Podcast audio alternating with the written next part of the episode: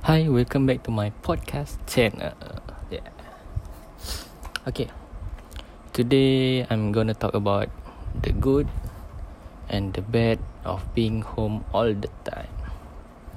So, firstly, I'm gonna start from the good for being at home all the time.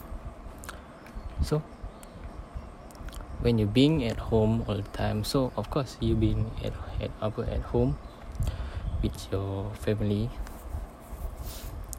so this is you can spend more time with your family, you know. And then another reason why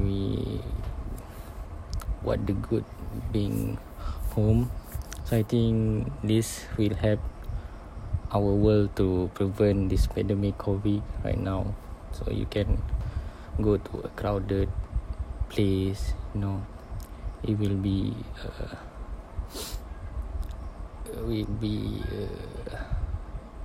or you can get the pandemic coronavirus. I think, you know. And then another reason, you can have your own time alone at home. I think we all need our time alone at home, to do something else, I think, you know.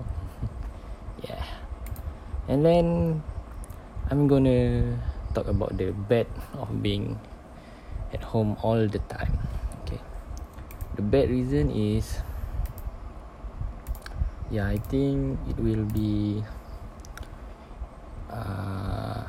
effect to our healthy when we not go outside from home, you know, like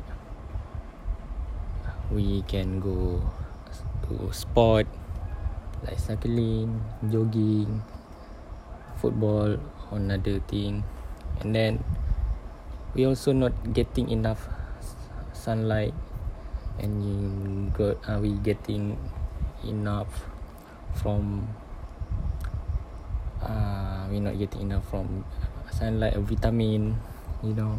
So I think that will be effect to our healthy. So we all have our reason what is the good and the bad of being at home.